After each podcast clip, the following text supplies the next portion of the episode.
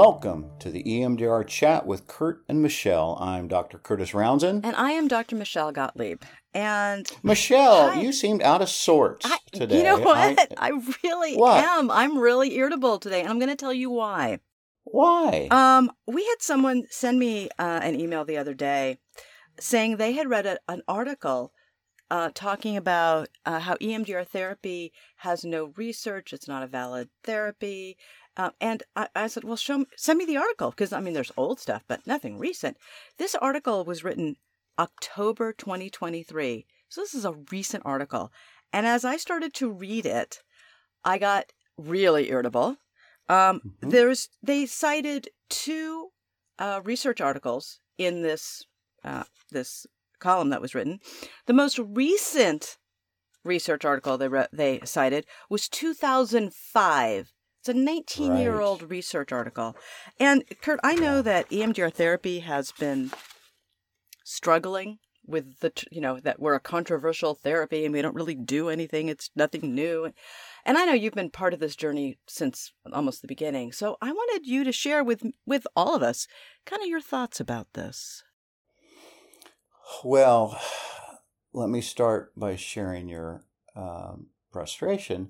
As Peter Finch said in the movie Network, Hmm. long before many of our listeners were born, was I'm mad as hell. I'm not going to take it anymore. seriously right Um, yeah, I, I wasn't in the very beginning, you know, as uh, one of the founding board members of EMDRIA and all the anti stuff that was coming out about EMDR in the early 90s and the, the cadre of reviewers that went through and, and was constantly throwing um, negative things uh, towards EMDR and, frankly, personally against Francine Shapiro, who developed it. right Ugh.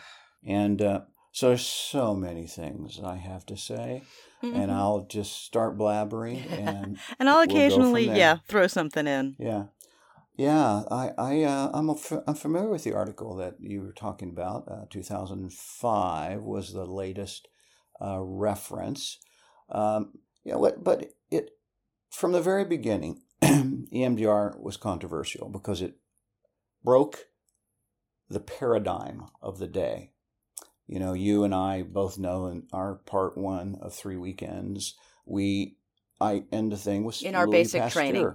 sorry In our basic trainings, yeah, uh, I talk about Louis Pasteur and how he was called a, sh- a, a fraud, a charlatan, another Antoine Mesmer, because he believed in ghosts and goblins. And what he believed in was that there were things that the human eye could not see or detect. And in that day, the belief was if it couldn't be seen, it didn't exist. And so he was accused of all sorts of crazy things. So Francine Shapiro comes along and had this, you know, uh, serendipitous discovery of eye movements, and she began to develop a uh, process around it. And boy, did the world of academic psychology just go back crap crazy. I'm sorry. You know, because it was against everything that was there uh, at the time. And the other thing was that it seemed to work more quickly. Um, so her original study, as you know, a pilot study was it was flawed. She was the experimenter and she was the researcher, and it was all subjective measures. But what was really interesting was that in the subjective measures that were used, which was you know Wolpe's SUD scale, subjective units of disturbance scale, zero to ten, and she developed the validity cognition, the one to seven scale, which is for uh, the strength of uh, positive cognition beginning of the treatment. Uh, what was interesting is that there was a dramatic decrease in the amount of upset in one very one session, and it was disbelieved. And the powers that be, the paradigm, just thought that this was something complete. It was a fuzzball kind of thing. It was California, Hmm. you know, Michelle. right what, And it was nor- and it was Northern California. Right. It's even even worse. so it's right? just all about granola and woo woo woo but nothing real here Oh yeah, and so all this stuff happened, and then uh, in the early twenty-two years ago, twenty-two years ago, uh, I um, my colleague who's passed away now, Byron Perkins, and I, we did an article uh, that was published in the Journal of Clinical Psychology. We called EMDR: Clarifying Points of Confusion, and I was stunned by what I learned in research. I was trained in a research practitioner model where in my background and doctoral program, you had a hypothesis, you tested it, and then you did a result. And you know what?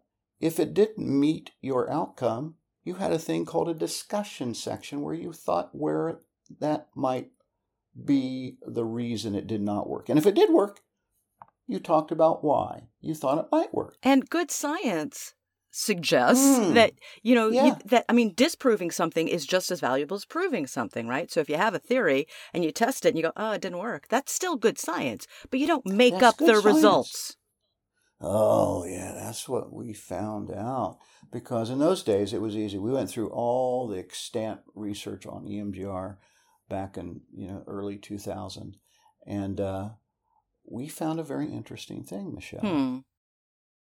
And that is, first of all, most clinicians quit reading research once they leave their graduate program. Or they read just that last paragraph, the conclusion, yeah. without actually reading what happened in the research article. Well, well, here's the deal. If they actually read the conclusion of the research article itself, that would be one thing.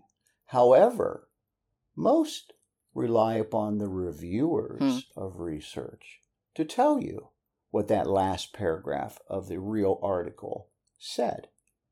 Mm-hmm. And so Byron and I went through these, these articles and, and we discovered an interesting thing is that we, we divided the categories into three, a, t- a table with three different things. We call it the sins of omission, commission, and distortion. That there were simply reviewers that simply refused to acknowledge certain articles that were showing EMDR to be effective and focusing on those that were not. And then there were those that they simply made up something or they misquoted what the research article said. And I began to realize that reviewers of research often have their own agenda. Does that surprise us at all? Well, and you know, as you say that, it um, it reminds me of the story you also tell of uh, Bessel van der Kolk and uh, the um, Prozac study and where oh. it got published. where it did not yes. because you know uh, Bessel was one of the first ones that you know used uh, I believe it was Prozac. Mm-hmm. He was a, a resident uh, psychopharmacology uh, psychiatrist, and he did this thing with Prozac and uh, depression, and his study showed that EMDR worked quicker and more effective than even Prozac. And it, you're not going to find it anywhere except in his book, I Believe, The Body Keeps the Score, where he talks extensively about it. And that's the politics of research. So in 2002, when that article was published, Byron and I were waiting for the thunderstorm of, you know, anti, you know, ripping us apart. And we got no response hmm. because we quoted what the research said and we quoted what the reviewers said side by side. It was right there. So, having said that, I find it interesting. I, there's been two or three articles more recently that have come out and have challenged the uh, efficacy of EMDR therapy and the person of Francine Shapiro, some personal uh, accusations. And I think it's interesting. She she passed away in 2019, and I think it's really interesting that some of these writers now are coming back and going after some of the same old stuff because the oracle, or the person who was the most eloquent in defending EMDR, is now gone. And so they bring this stuff up, and a new generation comes along and they read this crap and they think it's true. And the other thing, Michelle, mm. I, I was, my, my wife actually was watching uh, season 25, hmm. Episode 3 of Law and Order uh, Sexual Victims Unit and it had to do with a, a case of a sexual assault. And the, the, the woman, the star of the show, uh, is getting triggered by her own assault that happened years before. In the very end of the show, I came walking in, and my wife says, "You've got to see the last two minutes of the show." Okay, and so it shows the star going up in an elevator into an office, and uh, she walks into a room that says EMDR therapy. And you know that. And she shut. Yeah, go ahead. She sh- she shuts the door, and that's how it ends. Right. She's getting treatment. And and you know, a couple things I want to say about all of that. One is, eh, the population, the world, no people know about how incredibly powerful EMDR therapy is. I was listening to a podcast yesterday that again, just two people talking about how life-changing EMDR therapy was for them. And so it angers me that politics and egos get yeah. such in the way of one good research and two truly helping people heal. Right. Well, there's you know, uh, uh, frankly, it's gone public. You know uh, what Prince Harry talks about it, Sandra Bullock talks about it, Miley Cyrus talks talks about it, Russell Brand talks about it, and other people of, of celebrity status talks about how EMDR changed their lives, and the very fact it's getting put out there now and it's uh, being utilized worldwide, you know, sticks in the throat and the craw of some people who have other approaches that they believe work. And I'm not saying there are not, there are other approaches that work. Just, you know, my whole thing about, as you know, with EMDR therapy is that it works, tends to work more quickly uh, than other uh, treatment approaches. Other approaches may work, it just takes them longer. And we're not a talk therapy. They don't have to put it in words. We can process that uh, memories without them having to um, use words necessarily to describe, which often triggers people and makes them more upset. And it's very, very uh, re traumatizing. Right. But since mm-hmm. that time, what amazes me is that people uh, that write these reviews, obviously, uh, I, I don't know what their agenda. And there is an agenda. You uh, have to please recognize there when you read these articles, there is always an agenda. Always, it's interesting. So What's interesting is in uh, the most uh, recent uh, Veterans Administration and, Def- and, Department of Defense clinical practice guidelines for the management of state post traumatic stress, you know, EMDR was listed as one of the top three, strongly recommended. And if I'm correct, even more recently, I believe they dropped one of those other treatments out of it, and there's only two right now prolonged exposure and EMDR is strongly recommended. People can go to the VA's stuff and see that. And I just, listen, let me just run this off, yeah. okay?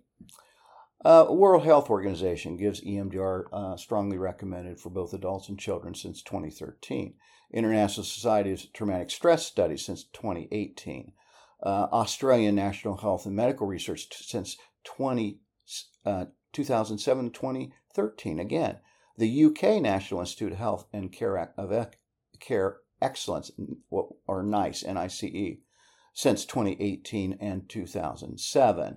Uh, a French academy does it in 2007. I could go on. Uh, Association of Scientific Medical Studies in Germany, 2011. Dutch National Steering Committee guidelines mental health care since 2013. Now, that's a lot of approval, strongly recommended. Now, one of the interesting things, Michelle, for me, I've always said from the very beginning, you know, that the issue is that one of the biggest uh, argument against EMDR comes from my profession, mm-hmm. American psychology, yep. the mm-hmm. academics. Mm-hmm. And and they published a report in 2017 about APA clinical practice guidelines for we're talking about treatment of PTSD in this case. And they really put EMDR in a very lower category than prolonged exposure and some of these other things.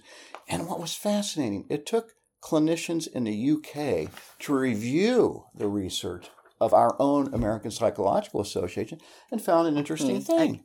Is that it was published in 2017, but the last research article they looked at was in 2013. Right. And in, the, in those years since, there were two meta analysis, there were two several studies showed that EMDR was not only effective but superior to other approaches, but they were not included in the study by my own American Psychological. And again, this is where we say politics and egos come up over and over and over again.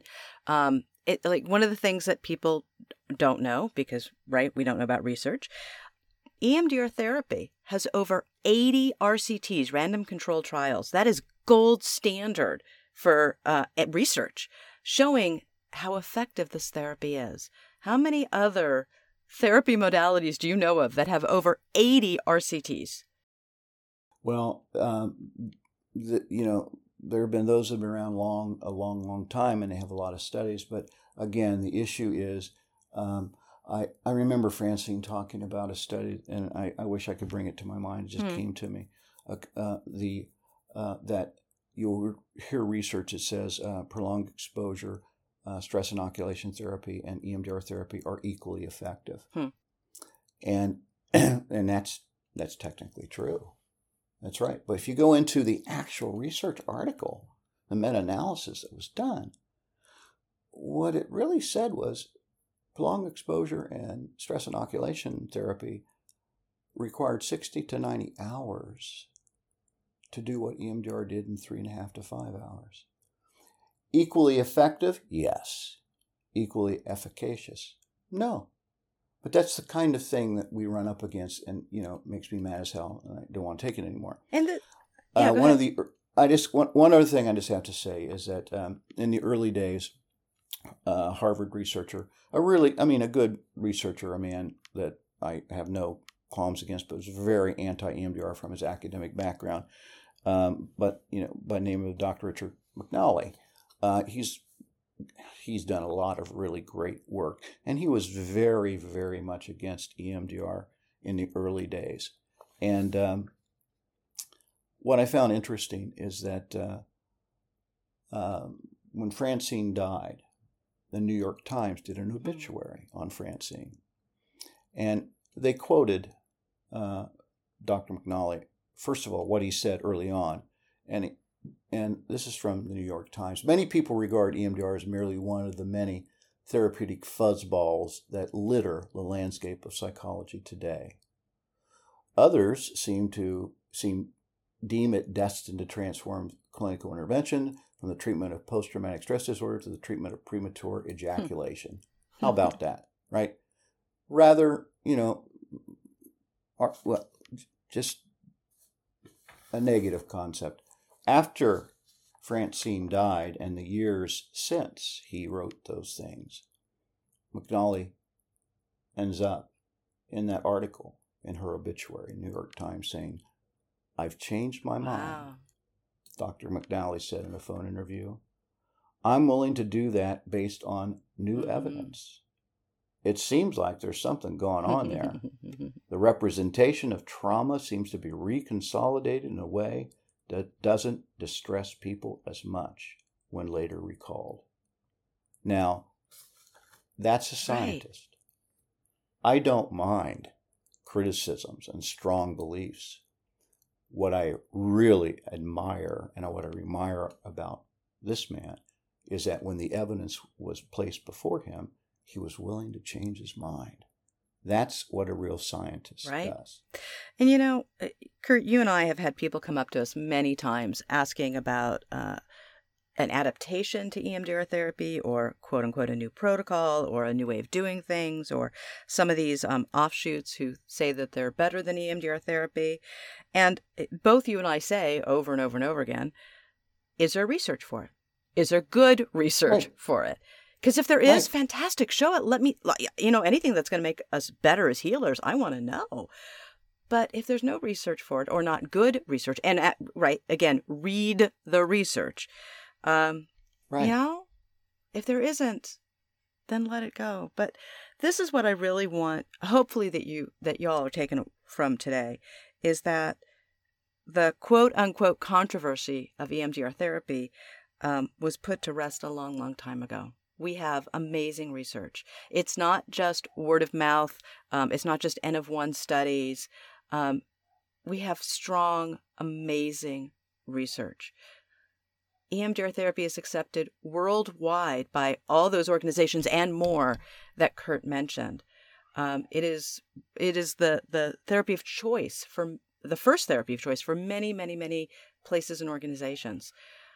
Please don't let the old controversy stop you from getting trained. And if you hear anyone talking about, oh, this stuff doesn't work, there's no research, please take into account everything you've heard today.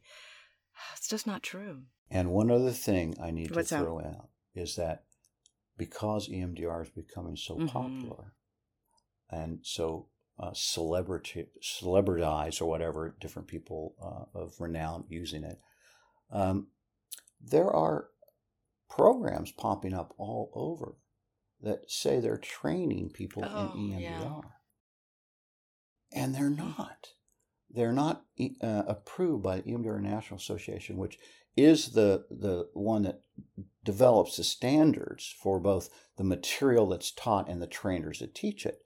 You know, and there is very strict uh, qualifications necessary to be an approved EMDR trainer and, and to do EMDR trainings. And today you see this stuff coming up all the time. So one of the things I've seen happen, and you know I've talked about this, is that patients come in, and they said, "Oh, I had EMDR and it doesn't work, doesn't work." And then I ask them, "Well, what happened? What did they do?" And they start telling me what the therapist did. and It has nothing to do with what EMDR did, what it Right. really does. And that's the other piece now that we have to take into account is the people saying it's not working were they being treated by someone who was actually trained in EMDR approved program. And let me let me put one thing out there. If for our listeners who are not in the U.S. or Canada, um, if you are in Europe, if it's uh, an EMDR Europe approved program, or you're in Asia, an EMDR Asia approved program, right? The all of those are reputable programs. It's the ones that aren't Right. approved by anybody that you've heard of. Those are the ones that we're talking about. right. Thank you all for listening. Thank you all for um, yes. participating and helping to heal the world. As always, um, we do have a coupon for you just to thank you for being part of our community. and thank you for letting me I- rant. Did I have a choice? Okay. No. all right, all. Thank you everyone for listening. Till next time.